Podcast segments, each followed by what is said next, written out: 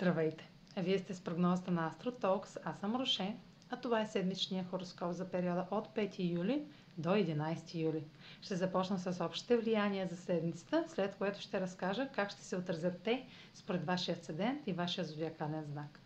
На 7 и 8 юли Венера е в опозиция на Сатурн във Водолей и в квадрат Соран в Талец.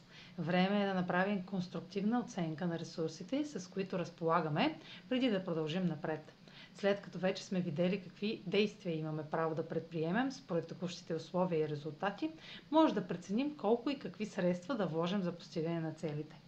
Това, което сме планирали от началото на годината, претърпява реконструкция. Необходима е незабавна промяна в плановете, финансовите средства, отношенията и нуждите ни.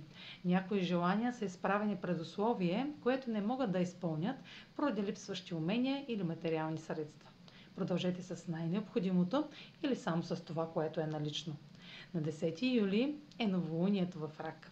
Новолуният са отправна точка за нови етапи и проява на инициатива в някои от сферите в живота ни.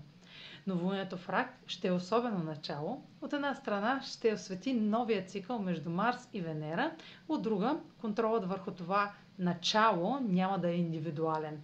А и как да е иначе, след като среща на Марс и Венера на 13 юли сочи нов етап в отношенията с другите и трябва да се съобразяваме с тях.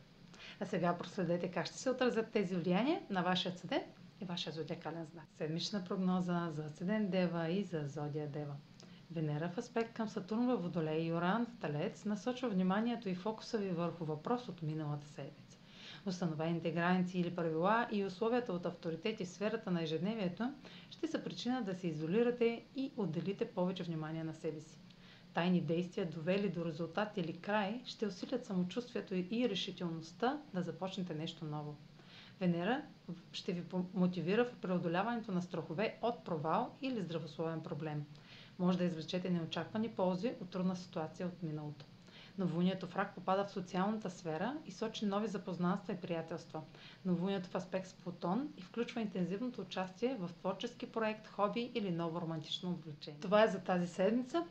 Може да последвате канала ми в YouTube, за да не пропускате видеята, които правя, да ме слушате в Spotify, да ме последвате в Instagram, в Facebook, а за онлайн консултации с мен може да посетите сайта astrotalks.online, където ще намерите услугите, които предлагам, както и контакти за връзка с мен.